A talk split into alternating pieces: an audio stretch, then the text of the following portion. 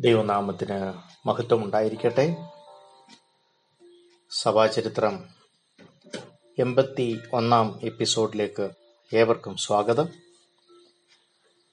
നമ്മുടെ സഭാചരിത്രം രണ്ടോ മൂന്നോ എപ്പിസോഡിൽ അവസാനിക്കുകയാണ്.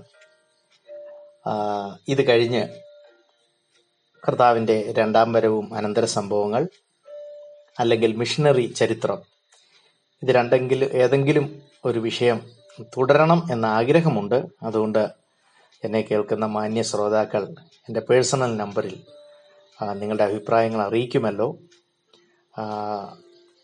അതോ ഈ ഗ്രൂപ്പ് ഇവിടെ അവസാനിപ്പിക്കണമോ? ദയവ് ചെയ്ത് നിങ്ങൾ അറിയിക്കണം. നിങ്ങളുടെ വിലയേറിയ സജഷൻസ് റെക്കമെൻഡേഷൻസ് എന്തും തുറന്ന മനസ്സോടെ സ്വീകരിക്കുവാൻ തയ്യാറായിരിക്കുന്നു. നമ്മൾ കഴിഞ്ഞ ദിവസങ്ങൾ ചിന്തിച്ചത് ഏഷ്യയെക്കുറിച്ചാണ്. ഏഷ്യയിലുള്ള സഭ വളർച്ച ഓസ്ട്രേലിയ ന്യൂസിലാൻഡ് ജപ്പാൻ ഉള്ള സ്ഥലങ്ങളാണ് നമ്മൾ കണ്ടത്. അടുത്ത ഏഷ്യ കഴിഞ്ഞ് ലാറ്റിൻ അമേരിക്കൻ രാജ്യങ്ങളിലുള്ള ക്രിസ്തു സഭയുടെ വളർച്ചയും കൂടെ പറഞ്ഞ് സഭാചരിത്രം അവസാനിപ്പിക്കുവാൻ ആഗ്രഹിക്കുന്നു. വളരെ ഡീറ്റെയിൽസിൽ എങ്ങും പോകാൻ കഴിഞ്ഞിട്ടില്ല. എന്നിരുന്നാലും നിങ്ങളുടെ പ്രോത്സാഹനം എനിക്ക് വളരെ നല്ലതായിരുന്നു സന്തോഷമായിരുന്നു. പ്രാർത്ഥിക്കുന്നവർ അനേകരുണ്ട് എന്നെ സ്നേഹിക്കുന്നവരുണ്ട്. എല്ലാവരോടും ഒരിക്കൽ കൂടി നന്ദി അറിയിച്ചു കൊള്ളുന്നു ഇന്ന് ഏഷ്യയിലെ ഫിലിപ്പൈൻസ് ആ ദ്വീപിൽ ഉണ്ടായ ക്രിസ്തു ക്രിസ്തു സഭയുടെ ചരിത്രമാണ് നമ്മൾ പഠിക്കാൻ ശ്ര- ശ്രമിക്കുന്നത്. പതിനാറാം നൂറ്റാണ്ടിൽ സ്പെയിനിലെ സ്പാനിഷ് റൂളാണ് അവിടെ അവരാണ് അവിടെ ഭരിച്ചിരുന്നത്. സ്പാനിഷ് പട്ടാളക്കാർ വന്നപ്പോൾ അതിനോട് ചേർന്ന് റോമൻ കത്തോലിക്ക വിശ്വാസവും സ്പെയിൻ അല്ല ഫിലിപ്പൈൻസിലേക്ക് വരുവാൻ ഇടയായി തീർന്നു എന്നാൽ ലോകമെമ്പാടുമുള്ള റോമൻ കത്തോലിക്ക വിശ്വാസികളിൽ നിന്ന് വളരെ വ്യത്യസ്തമായ ഒരു ക്രിസ്തീയ വിശ്വാസമാണ് അല്ലെങ്കിൽ റോമൻ കത്തോലിക്ക വിശ്വാസമാണ് ഫിലിപ്പൈൻസിൽ ആ കാലങ്ങളിൽ ഉണ്ടായിരുന്നത്. പതിനാറാം നൂറ്റാണ്ടിനെ കുറിച്ചാണ് നമ്മൾ വിചിന്തനം ചെയ്യുന്നത്. ജാതീയ ആരാധനയിൽ നിന്ന് നിറഞ്ഞു നിൽക്കുന്ന ഒരു ക്രിസ്ത്യാനിത്വമാണ് അവിടെ നമുക്ക് കാണുവാൻ കഴിയുന്നത്. പ്രത്യേകിച്ച് റോമൻ കത്തോലിക്ക സന്യാസി പുരോഹിതന്മാരും ഈ സ്പാനിഷ് കൊളോണിയൽ ഭരണക്കാർ അല്ലെങ്കിൽ അധിപന്മാർ ഇവർ രണ്ടുപേരും വളരെ ഐക്യതയോടെയാണ് മുന്നോട്ട് പോയിക്കൊണ്ടിരുന്നത്. അതുകൊണ്ട് തന്നെ അവിടെയുള്ള ഫിലിപ്പിനോസ് പുരോഹിതന്മാരാകുന്നത് അല്ലെങ്കിൽ ഫിലിപ്പൈൻ ദേശിക സ്വദേശവാസികൾ പുരോഹിതന്മാരാകുന്നത് അസംഭവ്യം എന്ന് വേണമെങ്കിൽ പറയാം. അല്ലെങ്കിൽ നല്ല നിയന്ത്രണം ഏർപ്പെടുത്തിയിരുന്നു. കാരണം റോമൻ കത്തോലിക്ക പുരോഹിതന്മാർ ഒരിക്കലും സഭയുടെ നിയന്ത്രണം ഫിലിപ്പിനോസിന്റെ കയ്യിലാകാൻ ആഗ്രഹിച്ചിരുന്നില്ല. നമുക്കറിയാമല്ലോ സ്പാനിഷ് കൊളോണിയൽ ഭരണമായതുകൊണ്ട് അത് രാജ്യദ്രോഹമാണ് ഏകദേശം അവർ അത് കണക്കാക്കിയിരുന്നത്. ഫിലിപ്പൈൻസിനെ സ്പാനിഷുകാർ അടക്കി ഭരിക്കുന്ന കാലമാണല്ലോ. ഇരുപതാം നൂറ്റാണ്ടായിട്ടും മനസ്സിലാക്കണം ആറിൽ ഒന്നിൽ ആറിൽ ഒന്നിൽ കുറവുള്ള ഫിലിപ്പിനോസ് മാത്രമാണ് റോമൻ കത്തോലിക്ക പുരോഹിതന്മാരായത്. അപ്പോൾ പതിനാറാം നൂറ്റാണ്ടിലെടുത്ത തീരുമാനം എത്രത്തോളം കഠിനമായിരുന്നു എന്ന് നമുക്ക് ഇതിൽ നിന്ന് മനസ്സിലാക്കുവാൻ കഴിയും.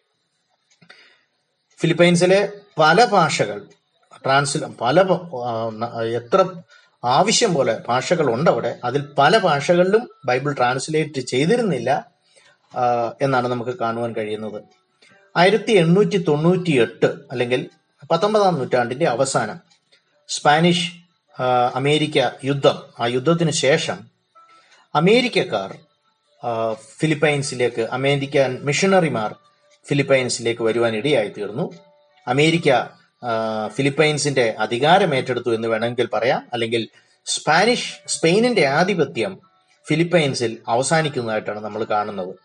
അപ്പോൾ അമേരിക്കയുടെ അധീനതയിലായി കഴിഞ്ഞപ്പോൾ പ്രൊട്ടസ്റ്റന്റ് മിഷണറിമാർ അതോടുകൂടി ഫിലിപ്പൈൻസിലേക്ക് വരുവാൻ ഇടയായി തീർന്നു പല സഭാ വിഭാഗങ്ങളിൽ നിന്ന് ഇവർ അവിടെ വന്ന് പല ഡിനോമിനേഷൻസ് അവിടെ വന്നെങ്കിലും അവർ വീണ്ടും പല വിഭാഗങ്ങളായി മാറുന്നതാണ് ഫിലിപ്പൈൻസിന്റെ പ്രൊട്ടസ്റ്റന്റ് സഭാചരിത്രം നമ്മളെ പഠിപ്പിക്കുന്നത്.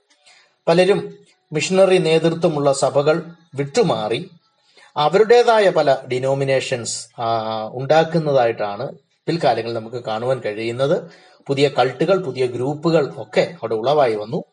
ഒരു കൾട്ട് ഗ്രൂപ്പിനെ കുറിച്ച് പറയുമ്പോൾ ഏകദേശം അവിടെയുള്ള ആത്മീയ നിലവാരം നമുക്ക് മനസ്സിലാക്കുവാൻ കഴിയും. അത് സ്ഥാപിച്ചത് ഫെലിക്സ് മനാലോ ഫെലിക്സ് മനാലോ എന്ന അദ്ദേഹമാണ്. ഇങ്ങനെ ഉള്ള പ്രൊട്ടസ്റ്റന്റ് സഭാ വിഭാഗങ്ങളിൽ നിന്ന് മാറി പ്രത്യേക ഗ്രൂപ്പായി അല്ലെങ്കിൽ കൾട്ടായി മാറിപ്പോകുന്നത്. ദുരുപദേശം അല്ലെങ്കിൽ ഒരു പ്രത്യേക ഗ്രൂപ്പായി മാറിപ്പോകുന്നത്. തന്റെ കത്തോലിക്ക സ്നാനവും പ്രൊട്ടസ്റ്റന്റ് വചന പഠനവും ഒക്കെ താൻ തള്ളിക്കളയുവാൻ ഇടയായി തീർന്നു താൻ തന്റെതായ ആശയങ്ങൾ സ്ഥാപിച്ചെടുത്തിട്ടാണ് ഇങ്ങനൊരു കൾട്ട് ഗ്രൂപ്പ് ഫെലിക്സ് മാനാലോ രൂപപ്പെടുത്തി എടുക്കുന്നത്. ബൈബിളിന്റെ വിശ്വാസ്യത എന്ന് പറഞ്ഞാൽ ബൈബിൾ വിശ്വാസയോഗ്യമല്ല എന്ന് താൻ സ്ഥാപിക്കുന്നു. ക്രിസ്തുവിന്റെ ദൈവികത്വം വിശ്വാസത്താലുള്ള നീതീകരണം. അപ്പോൾ പ്രൊട്ടസ്റ്റന്റ് പ്രസ്ബിറ്റേറിയൻ ലൂതറൻ സഭകളൊക്കെ എടുത്തു പറയുന്ന ഒരു കാര്യമാണല്ലോ വിശ്വാസത്തോടുള്ള നീതീകരണം. പക്ഷേ ഫെലിക്സ് മാനാലോ ഇതിനെയൊക്കെ എതിർക്കുകയാണ് ചെയ്യുന്നത്. താൻ ഇതിലൊന്നും വിശ്വസിക്കുന്നില്ല. താൻ പറയുന്നത് വെളിപ്പാട് പുസ്തകത്തിൽ നമ്മൾ കഴിഞ്ഞ ദിവസങ്ങൾ കണ്ടു. കൾട്ടുകൾ പറയുന്ന പോലെ ഏതെങ്കിലും ഒരു വെളിപ്പാട് പുസ്തകമോ ഏതെങ്കിലും ഒരു വാക്യം കോട്ട് ചെയ്തിട്ട് അവർ അതാണെന്ന് സ്ഥാപിക്കുന്നതാണല്ലോ പ്രത്യേകിച്ച് നമ്മൾ കൾട്ടിന്റെ ഒരു പ്രത്യേകതയായി കണ്ടത് കഴിഞ്ഞ മാസങ്ങളിലൊക്കെ നമ്മൾ അത് ചിന്തിച്ചു. അപ്പോൾ വെളിപ്പാട് പുസ്തകം ഏഴാം അധ്യായത്തിൽ ഏഴാം അധ്യായം ഒന്ന് രണ്ട് മൂന്ന് അതിൽ പ്രത്യേകിച്ച് രണ്ടാം വാക്യം പറയുന്നത് പോലെ കിഴക്ക് നിന്നുള്ള ഒരു ദൂതൻ കയറി വരുന്നു. അത് ഫെലിക്സ് മാനിലോ ആണെന്നാണ് താൻ അവകാശപ്പെടുന്നത്. അടുത്തത് താൻ പറയുന്നത് എ ഡി എഴുപത് മുതൽ ആയിരത്തി തൊള്ളായിരത്തി ഇരുപത്തിരണ്ട് വരെ സഭ ഈ ഭൂമിയിൽ ഇല്ലായിരുന്നു എന്നും പഠിപ്പിക്കുന്നു. അപ്പോൾ ഈ ഇദ്ദേഹത്തെ ക്രിസ്ത്യാനിയുടെ പേര് പോലും പഠിപ്പിച്ചവരെ പോലും നിരാകരിക്കുകയാണ് അദ്ദേഹം ചെയ്യുന്നത് എന്ന് നമുക്ക് കാണുവാൻ കഴിയും. ആ അദ്ദേഹം ഫിലിപ്പൈൻസ് എന്ന് പറയുന്ന ദ്വീപ് പോലും ബൈബിൾ പ്രവചനത്തിൽ ഉണ്ട് എന്ന് താൻ സ്ഥാപിക്കുകയാണ് ചെയ്യുന്നത്. തന്റെ അനുയായികൾ എന്തു പറയണം? ഇലക്ഷനിൽ ആർക്ക് വോട്ട് ചെയ്യണം എന്നുവരെ താനാണ് നിശ്ചയിച്ചിരുന്നത്. തന്റെ അനുയായികൾക്ക് അത്ര വളരെ ഒരു വലിയ നിയന്ത്രണമുള്ള ഒരു നേതൃത്വമാണ് താൻ തന്റെ കൾട്ട് ഗ്രൂപ്പിന് കൊടുത്തിരുന്നത്. എല്ലാം പരിപൂർണമായി ആ കൾട്ടിനെ നിയന്ത്രിച്ചിരുന്നത് ഫിലിക്സ് മാനിലോ ആണ് അദ്ദേഹത്തിന്റെ ഇഗ്ലേഷ്യ നീ ക്രിസ്റ്റോ എന്ന സഭ ആണ് താൻ സ്ഥാപിച്ചത്. അത് ഇന്നും ശക്തമായി തുടരുന്നു എന്നാണ് കൾട്ട് ഗ്രൂപ്പിന്റെ ആ അതിൽ നമുക്ക് ചരിത്രത്തിൽ നമുക്ക് മനസ്സിലാക്കുവാൻ കഴിയുന്നത്. പാരമ്പര്യ പ്രൊട്ടസ്റ്റന്റ് സഭകളും വളരെ ലിബറൽ തിയോളജി എന്ന് പറഞ്ഞാൽ എക്യൂമെനിക്കൽ എന്ന് പറഞ്ഞാൽ എല്ലാത്തിനും എല്ലാം സ്വാഗതമായി. ഒരു ഓർത്തഡോക്സ് വിശ്വാസം. ഓർത്തഡോക്സ് എന്ന് ഞാൻ ഉദ്ദേശിക്കുന്നത് ഒരു പാരമ്പര്യ വചനത്തിൽ അധിഷ്ഠിതമായിട്ടല്ല എന്തും ചെയ്യുവാനുള്ള സ്വാതന്ത്ര്യം അങ്ങനെയുള്ള ഒരു ദൈവശാസ്ത്രമാണ്. ലിബറൽ തിയോളജിയാണ് അവിടെ വന്ന പ്രൊട്ടസ്റ്റന്റ് ദൈവസഭകളും തുടങ്ങിയത്. അങ്ങനെ ഇവരുടെ ഈ അത് കാരണം ഇവരുടെ ഈ പാരമ്പര്യ പ്രൊട്ടസ്റ്റന്റ് സഭകളുടെ ശക്തിയൊക്കെ ചോർന്നെങ്കിലും സുവിശേഷീകരണ പ്രവർത്തനങ്ങളിൽ അവർ കുറച്ചൊക്കെ ശ്രദ്ധ ചെലുത്തുന്നുണ്ട്. ഇവാഞ്ചലിക്കൽ വിശ്വാസികൾ ഓരോ വർഷവും അവിടെ പത്ത് ശതമാനം കൂടിക്കൊണ്ടുവരുന്നു ഇതാണ് ഫിലിപ്പൈൻസിൽ നമുക്ക് കാണുവാൻ കഴിയുന്നത്. അത്ര ഡീറ്റെയിൽ ആയിട്ട് നമ്മൾക്ക് പോകാനുള്ള സമയമില്ലല്ലോ. അടുത്തതായി ചൈനയെ കുറിച്ച് ചൈനയിലുള്ള ഹഡ്സൺ ടൈലിനെ കുറിച്ചൊക്കെ നമ്മൾ വായിച്ചു. എന്നിരുന്നാലും ചൈന അവിടെയുള്ള സഭാ വളർച്ചയെക്കുറിച്ച് നമ്മൾ പഠിക്കുമ്പോൾ ചൈന തന്നെ വളരെ വിശാലവും ജനസാന്ദ്രവും ഡെൻസിറ്റി ഇത്രത്തോളം കൂടിയ വേറൊരു രാഷ്ട്രമില്ല എന്ന് തന്നെ നമുക്ക് പറയാം. അപ്പൊ ഏഷ്യയിൽ ഏഷ്യയിൽ മാത്രമല്ല ലോകത്തിൽ വിശാലവും ജനസാന്ദ്രവുമായ ഒരു രാഷ്ട്രം രാജ്യമാണ് ചൈന. സുവിശേഷ പ്രവർത്തനം വളരെ കാഠിന്യമുള്ള ഒരു സ്ഥലമാണ് ചൈന എന്ന് ഞാൻ എടുത്തു പറയേണ്ട ആവശ്യമില്ല. നിങ്ങൾക്കെല്ലാം അറിയാവുന്നതാണ്. ഈ ചൈനയെക്കുറിച്ചൊക്കെയുള്ള വിവരണം കാണുമ്പോൾ നമ്മുടെ പ്രാർത്ഥനയിൽ അത് എവിടെയെങ്കിലും പ്രയോജനപ്പെടണം. നമ്മൾ അവരെ ഓർത്ത് പ്രാർത്ഥിക്കണം എന്നതും കൂടെ ഞാൻ ഓർമ്മിപ്പിക്കുന്നു. പല കാതലിക് ഗ്രൂപ്പുകൾ അവരുടേതായ സഭകൾ സ്ഥാപിക്കുവാനും പ്രസ്ഥാനങ്ങൾ സ്ഥാപിക്കുവാനും ഒക്കെ അവർ ശ്രമിച്ചു. സഭ പണിയാൻ ശ്രമിച്ചു. ഏഴാം നൂറ്റാണ്ടിൽ നെസ്റ്റോറിയൻസ് കത്തോലിക്ക വിഭാഗമായ നെസ്റ്റോറിയൻസ് ഏഴാം നൂറ്റാണ്ടിൽ അവിടെ ചെന്നു എന്നുള്ള തെളിവുകളുണ്ട്.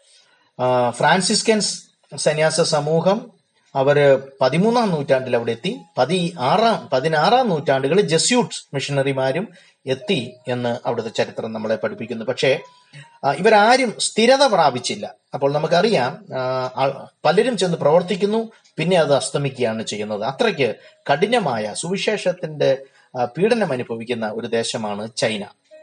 ചില ഗ്രൂപ്പുകൾ വിജയിച്ചെങ്കിലും അതിനുശേഷം വരുന്ന പീഡനങ്ങളും എതിർപ്പുകളും അതിനെ വേരോടെ പിഴുതു കളയുന്ന അവസ്ഥയാണ് ചൈനയിൽ ചരിത്രം നമ്മളെ പഠിപ്പിക്കുന്നത്. ആയിരത്തി എണ്ണൂറ്റി നാൽപ്പത്തി ഒന്ന് വരെ പ്രൊട്ടസ്റ്റന്റ് മിഷൻ അവിടെ പ്രവേശനം ലഭിച്ചിരുന്നില്ല. ആയിരത്തി തൊള്ളായിരത്തി ആയിരത്തി എണ്ണൂറ്റി നാൽപ്പത്തി ഒന്നിൽ ചൈന ഒരു ഇന്റർനാഷണൽ എഗ്രിമെന്റ് അല്ലെങ്കിൽ ഒരു അന്താരാഷ്ട്ര കരാർ ഉണ്ടാക്കുന്നത് മൂലമാണ് വിദേശികൾ അവിടെ കടന്നു വരുന്നത്. അതോടൊപ്പം വിദേശ മിഷണറിമാരും പ്രൊട്ടസ്റ്റന്റ് മിഷണറിമാരും ഒക്കെ ചൈനയിൽ കാലുകുത്തുവാൻ ഇടയായി തീർന്നു. അവർ ക്രിസ്ത്യാനിത്വം എന്ന് പറയുന്നത് ഒരു കൊളോണിയൽ പവറാണ് എന്ന് പറഞ്ഞാൽ കോള ബ്രിട്ടീഷുകാരുടെ കോളനി പോലുള്ള ഒരു ശക്തിയാണ് എന്നാണ് അവർ ക്രിസ്ത്യാനിത്വത്തെക്കുറിച്ച് അവർ മനസ്സിലാക്കിയത്. ഇതൊരു വിദേശ മതമാണ്. അതുകൊണ്ട് ചൈനക്കാർ ഇതിൽ അംഗത്വങ്ങൾ എടുക്കരുത് എന്നുള്ള ഒരു വലിയ ഒരു നിയന്ത്രണമാണ് അന്നൊക്കെ നമുക്ക് കാണുവാൻ കഴിയുന്നത്. അവർ അതുകൊണ്ട് ഈ കാരണങ്ങളാൽ അവർ ക്രിസ്ത്യാനിത്വം വിട്ടുകളയുകയാണ് ചെയ്തുകൊണ്ടിരുന്നത്. പത്തൊമ്പതാം നൂറ്റാണ്ടിന്റെ അവസാനമാകുമ്പോൾ ഏകദേശം അഞ്ച് ലക്ഷം റോമൻ കത്തോലിക്കരും എഴുപത്തയ്യായിരം പ്രൊട്ടസ്റ്റന്റുകാരും മാത്രമേ ചൈന മുഴുവനായി ഉള്ള ഉണ്ടായിരുന്നുള്ളൂ. എന്നതാണ് ഇത്രത്തോളം പ്രവർത്തനം അവിടെ നടന്നിട്ടും അവിടുത്തെ പീഡനങ്ങളും എതിർപ്പുകളും അത്രയ്ക്ക് ശക്തമായിരുന്നു എന്ന് മനസ്സിലാക്കണം. അപ്പം വളരെ വിശാലമായ നമുക്കറിയാം ലോകത്തിന്റെ വലിയൊരു സിംഹഭാഗം ശതമാനവും ജനം ജനസംഖ്യ ഉള്ളത് ചൈനയിലാണ്. അവിടെ അഞ്ചു ലക്ഷം റോമൻ കത്തോലിക്കരും എഴുപത്തയ്യായിരം പ്രൊട്ടസ്റ്റന്റുകാരും മാത്രമേ ഉള്ളൂ എന്ന് പറയുമ്പോൾ പത്തൊമ്പതാം നൂറ്റാണ്ടിന്റെ അവസാനമാണ് ഇപ്പോഴത്തെ സ്ഥിതിയല്ല. അപ്പോൾ നമുക്ക് അവിടുത്തെ അവിടുത്തെ ആ പ്രശ്നങ്ങൾ നമുക്കൊന്ന് മനസ്സിലാക്കുവാൻ കഴിയുമല്ലോ. ഈ പീഡനം അവസാനിച്ചപ്പോൾ ഏകദേശം നാൽപ്പത്തൊമ്പതിനായിരം പേർ വിശ്വാസ നിമിത്തം അവിടെ രക്തസാക്ഷികളായി. അപ്പോൾ മനസ്സിലാക്കണമേ വളരെ ചുരുക്കം ആൾക്കാരേ ഉള്ളൂ. അതിൽ നാൽപ്പത്തൊമ്പതിനായിരം അല്ലെങ്കിൽ അര ലക്ഷം ആൾക്കാർ രക്തസാക്ഷികളായി എന്ന് പറയുമ്പോൾ അവിടുത്തെ പീഡനം ഞാൻ എടുത്തു പറയേണ്ട ആവശ്യമില്ല. എന്നാൽ സഭ പൂർണമായി നശിച്ചില്ല. സുവിശേഷം സ്കൂളുകൾ ഹോസ്പിറ്റലുകൾ എന്നൊക്കെ രീതിയിൽ ആ ഇങ്ങനെയുള്ള സ്ഥാപനങ്ങൾ കൂടിയൊക്കെ പലരും സുവിശേഷം അറിയിച്ചുകൊണ്ടേയിരുന്നു. സഭ വളർന്നുകൊണ്ടേയിരുന്നു. പ്രൊട്ടസ്റ്റന്റ് പുറമെ വിശ്വാസ മിഷനുകൾ ഹഡ്സൺ ടൈലറിനെ പോലെയുള്ള ചൈന ഇൻലാൻഡ് മിഷൻ. ഞാൻ പറഞ്ഞല്ലോ വിദേശ മതങ്ങളെയോ വിദേശ ആധിപത്യത്തെയോ അവർ സ്വീകരിക്കാത്തത് കൊണ്ട് നമ്മുടെ ഭാരതത്തിൽ ഇന്ത്യ പെൻഡക്കോസ് ദൈവസഭ എന്ന തനതായ സ്വദേശീയമായ സഭ സ്ഥാപിച്ചതുപോലെയാണ് ഹഡ്സൺ ടൈലർ ചെന്ന് അവരിൽ ഒരാളായി താൻ മാറി ചൈന ഇൻലാൻഡ് മിഷൻ വിദേശ മേൽക്കോയ്മകൾ ഇല്ലാതെ തന്നെ തുടങ്ങുവാൻ ഇടയായി തീർന്നത്. ആയിരത്തി തൊള്ളായിരത്തി പത്ത് ബ്രിട്ടീഷ് പെൻഡക്കോസ്റ്റൽസ് നോർത്ത് ചൈനയിൽ ഏകദേശം കെൽഗൻ എന്ന് പറയുന്ന സ്ഥലത്ത് അവർ പ്രവർത്തനം ആരംഭിച്ചു. ഏകദേശം പത്ത് മുപ്പത്തി അഞ്ച് വർഷം അതിന്റെ പ്രവർത്തനങ്ങൾ അവർ തുടരുവാൻ ഇടയായി തീർന്നു അടുത്ത നമ്മൾ കാണുന്നത് ലോകമഹായുദ്ധങ്ങൾ. ഒന്നും രണ്ടും ലോകമഹായുദ്ധങ്ങൾ അതിനിടയിലുള്ള വലിയ പ്രശ്നങ്ങളിലൂടെയാണ് ചൈന കടന്നുപോയത്. ഇതിന്റെ ഈ പ്രയാസങ്ങൾ മൂലം ഈ ചില പ്രദേശങ്ങളൊക്കെ ഭരിച്ചിരുന്നത് അഴിമതി നിറഞ്ഞ നേതാക്കളായിരുന്നു. അതിനിടയ്ക്ക് ജാപ്പനീസ് അധിനിവേശമുണ്ടായി. കൊള്ളക്കാരെ കൊണ്ട് നിറഞ്ഞ ഒരു ചരിത്രമാണ് ആ കാലയളവിൽ ചൈനയെക്കുറിച്ച് നമുക്ക് പഠിക്കുവാൻ പറ്റുന്നത്. ഇതിന്റെ ഇടയിലും ക്രിസ്ത്യാനികൾ വളരെ കഠിനാധ്വാനം ചെയ്ത് ഈ എതിർപ്പും പീഡനവും അതിന്റെ മധ്യത്തിൽ അവർ സുവിശേഷം അറിയിക്കുന്നുണ്ടായിരുന്നു. ഷങ്കായി ഫോർ ക്രൈസ്റ്റ് എന്നുള്ള ഒരു യുണൈറ്റ് ക്യാമ്പയിൻ എന്ന് പറഞ്ഞാൽ മീറ്റിങ്ങുകൾ കൺവെൻഷനുകൾ പോലൊക്കെ അവർ നടത്തുമായിരുന്നു. എല്ലാ മീഡിയകളിലും അന്നുണ്ടായിരുന്ന റേഡിയോ മാധ്യമത്തിൽ പോലും അതിന്റെ അഡ്വർടൈസ്മെന്റും പരസ്യവും ഒക്കെ കൊടുത്തു ഓരോ മീറ്റിങ്ങുകളിലും മുപ്പതിനായിരം പേരോളം പങ്കെടുത്തിരുന്നു എന്നാണ് നമുക്ക് കാണുവാൻ കഴിയുന്നത്. ക്രിസ്തുവിനെ കുറിച്ച് കൂടുതൽ അറിയുവാൻ ജനത്തിന് ആകാംക്ഷയുണ്ട് എന്ന് അത് വെളിപ്പെടുത്തുകയാണ്. അപ്പോൾ കത്തോലിക്കരും പ്രൊട്ടസ്റ്റന്റുകാരും പല മിഷണറികളും ഒക്കെ ഉണ്ടായിരുന്നു. ആയിരത്തി തൊള്ളായിരത്തി നാൽപ്പത്തി ഒമ്പത് ഏകദേശം അമ്പത് ലക്ഷം ക്രിസ്ത്യൻസ് മാത്രമേ അവിടെ ആയിട്ടുള്ളൂ. എന്ന് പറഞ്ഞാൽ അമ്പത് ലക്ഷം എന്ന് പറയുമ്പോൾ അത് വലിയ സംഖ്യയായിട്ട് നമുക്ക് നോക്കണ്ട. ചൈനയുടെ ജനസംഖ്യയായിട്ട് നോക്കുമ്പോൾ അത് ഒരു ശതമാനം മാത്രമേ ഉള്ളൂ. അവിടെ നമുക്ക് ചൈനയെ കുറിച്ച് കാണുവാൻ കഴിയുന്നത് അതാണ്. ഈ കമ്മ്യൂണിസ്റ്റ് ഭരണം നമുക്കറിയാമല്ലോ വളരെ ക്രിസ്ത്യാനികൾ പീഡനം അനുഭവിച്ച എതിർപ്പ് അനുഭവിച്ച ഇതാണ് ഇപ്പോഴും തുടരുന്നത്.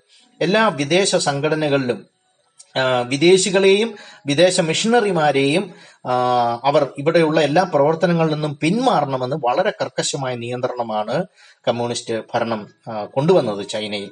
അതുകൊണ്ട് ചൈനീസ് അല്ലാത്തവരെ എല്ലാം പുറത്താക്കി അതുമാത്രമല്ല മാത്രമല്ല ക്രിസ്ത്യാനിയായിട്ട് ആരെങ്കിലും ഉണ്ടെങ്കിൽ അവരുടെ മേൽ ഈ വെസ്റ്റേൺ ഈ പാശ്ചാത്യ രാജ്യക്കാരെയും വിദേശ ആൾക്കാരെയും ഒക്കെ സഹായിക്കുന്നു എന്നുള്ളൊരു കുറ്റം അവരുടെ മേൽ അടിച്ചേൽപ്പിക്കുകയാണ് ചെയ്യുന്നത്. അമേരിക്കൻ കമ്മ്യൂണിസത്തിന് എതിരായതുകൊണ്ട് ആ പ്രവർത്തനങ്ങളെയൊക്കെ ഇവിടുത്തെ ക്രിസ്ത്യാനികൾ സഹായിക്കുന്നു എന്ന് പറഞ്ഞ് ആർക്കും വെളിയിൽ ക്രിസ്ത്യാനിയാണെന്ന് പറയുവാൻ പറ്റാത്ത ഒരു സ്വഭാവത്തിലേക്ക് അല്ലെങ്കിൽ ഒരു സന്ദർഭത്തിൽ അല്ലെങ്കിൽ അങ്ങനെയുള്ള ഒരു അവസ്ഥയിലേക്ക് ചൈന മാറുകയാണ് നമുക്ക് ചെയ്യുന്നത് നമുക്ക് കാണുവാൻ കഴിയുന്നത്. സ്വദേശീയമായ സംഘടനകൾ വാച്ച്മാൻ ലീ നമുക്കറിയാം അനേക പുസ്തകങ്ങൾ നിങ്ങൾ കേട്ടിട്ടുണ്ട് പ്രസംഗം കേട്ടിട്ടുണ്ട്. വാച്ച്മാൻ നീയുടെ ലിറ്റിൽ ഫ്ലോക്ക് അതുപോലെയുള്ള സ്വദേശമായ ചൈനക്കാർ തന്നെ സ്ഥാപിച്ച പല സംഘടനകളുണ്ടായിരുന്നു. ഇവരെല്ലാം വളരെ പീഡനത്തിലൂടെ കടന്നുപോയതാണ് വരും ദിവസങ്ങളിൽ. അടുത്ത ദിവസം ഇതിന്റെ അടുത്ത പോർഷനായിട്ട് നമുക്ക് കൂടുതൽ ചിന്തിക്കാം. ചൈനയെ കുറിച്ച് ചൈനയെ ഓർത്ത് നമുക്ക് പ്രാർത്ഥിക്കാം.